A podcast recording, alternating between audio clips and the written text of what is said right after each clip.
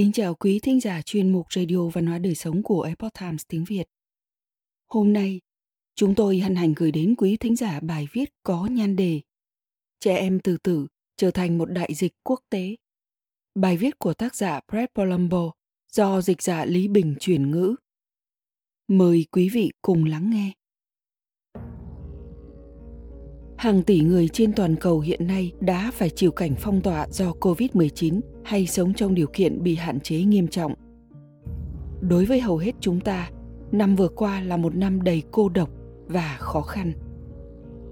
Giờ đây, các bác sĩ cảnh báo rằng trẻ em đặc biệt phải chịu những hậu quả nghiêm trọng về sức khỏe tâm thần do việc đóng cửa gây nên một đại dịch quốc tế về nạn tự tử ở trẻ em. Hãng tin AP đã phỏng vấn bác sĩ David Greenhorn về chủ đề này. Ông làm việc trong khoa cấp cứu tại Bệnh viện Hoàng gia Bradford của Anh. Số lượng các cuộc khủng hoảng về sức khỏe tâm thần ông chứng kiến đã tăng từ một vài ca mỗi tuần trước đại dịch đến vài ca mỗi ngày trong hiện tại. Đây là một bệnh dịch quốc tế và chúng ta không nhận ra nó, bác sĩ Greenhorn nói. Trong cuộc đời của một đứa trẻ 8 tuổi, một năm là một khoảng thời gian thực sự rất rất rất dài. Chúng chán ngấy, chúng không thể thấy được chuyện này sẽ kết thúc.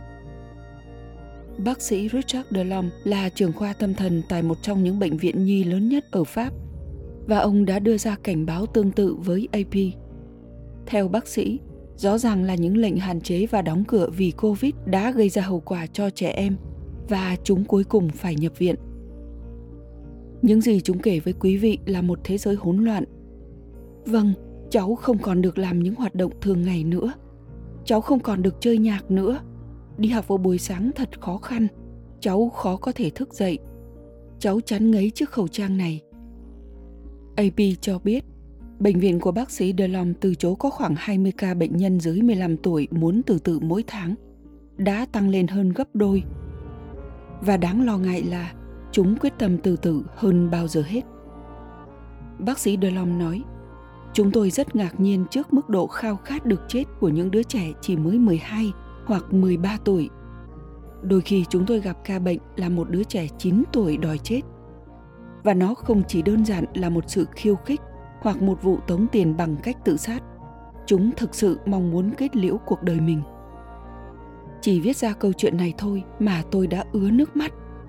Các biện pháp đối phó với đại dịch gây ra những hậu quả khôn lường không mong đợi – và việc kiểm soát những hệ lụy này là vô cùng quan trọng. Hai năm trước, do nỗi sợ hãi và bất định về đại dịch, chính phủ buộc phải thông qua những hạn chế này. Những người vận động đã hy vọng cứu sống được người khác.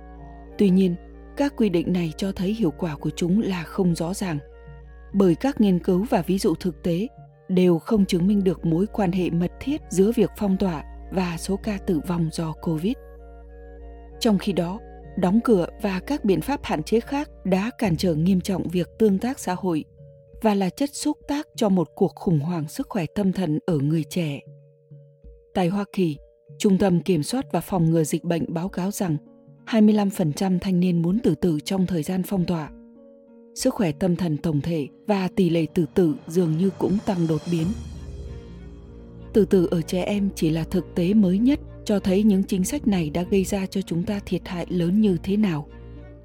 Chúng ta cần phải phân tích những thiệt hại về con người khi các chính sách này chấm dứt chứ không chỉ tính đến các ca nhiễm covid. Giống như bất kỳ chính sách nào các sắc lệnh về y tế cộng đồng phải được đánh giá dựa trên kết quả của chúng. Như nhà kinh tế học từng đoạt giải Nobel Milton Friedman đã nói, một trong những sai lầm lớn nhất là đánh giá các chính sách và chiến dịch theo mục đích hơn là kết quả đóng cửa vì đại dịch có thể xuất phát từ mong muốn bảo vệ cộng đồng, nhưng kết quả của chúng thì ngược lại tại sao chà, bất kỳ hành động nào của chính phủ, đặc biệt là các mệnh lệnh có ảnh hưởng sâu rộng, không chỉ có hiệu quả dự kiến, mà còn có cả những hậu quả ngoài ý muốn cấp 2 và cấp 3 của nó. Nhà kinh tế Anthony Davis và nhà khoa học chính trị James Harrigan giải thích với Phi.org rằng mọi hành động của con người đều để lại những hậu quả mong muốn và không mong muốn con người thường phản ứng với mọi quy tắc quy định và mệnh lệnh mà chính phủ áp đặt và phản ứng của họ dẫn đến kết quả có thể hoàn toàn khác với kết quả mà các nhà lập pháp dự kiến. Khi nói đến phong tỏa, chúng ta đã ghi lưu lại những hậu quả ngoài ý muốn ở Phi, bao gồm cô lập, trầm cảm, tự tử, thất nghiệp, lạm dụng ma túy, bạo lực gia đình và nhiều hơn nữa. Những ảnh hưởng cấp 2 nghiêm trọng như vậy, như một lời cảnh tỉnh đau đớn về lý do tại sao các nhà hoạch định chính sách nên khiêm tốn trong phạm vi hành động của họ. Chính sách đóng cửa trên diện rộng không hề khiêm tốn. Họ cho rằng các quan chức trong một văn phòng ở đâu đó có thể cứu xã hội bằng các sắc lệnh từ trên xuống và sẽ không xảy ra chuyện gì không như mong muốn. Chính phủ trên toàn thế giới không nên chỉ xem xét số lượng ca nhiễm COVID khi đánh giá các chính sách phong tỏa. Thiệt hại mà chúng ta gây ra cho trẻ em là quá khủng khiếp, để có thể bỏ qua với lý do vì sức khỏe cộng đồng. Đó là một sự khẩn cấp theo đúng nghĩa của nó. Nếu quý vị hoặc người quen của quý vị cần sự trợ giúp, hãy gọi cho đường dây nóng ngăn chặn từ từ quốc gia theo số.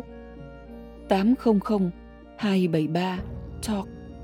8255 Quý vị cũng có thể nhắn tin cho nhân viên tư vấn về khủng hoảng bằng cách nhắn tin cho đường dây Crisis Test theo số 741 741.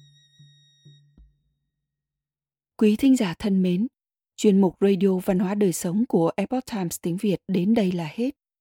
Để đọc các bài viết khác của chúng tôi, quý vị có thể truy cập vào trang web epochtimesviet.com. Cảm ơn quý vị đã lắng nghe, quan tâm và đăng ký kênh. Xin chào, tạm biệt và hẹn gặp lại quý vị trong chương trình lần sau. Kính chúc mọi điều bình an và tốt lành tới quý vị cùng người thân.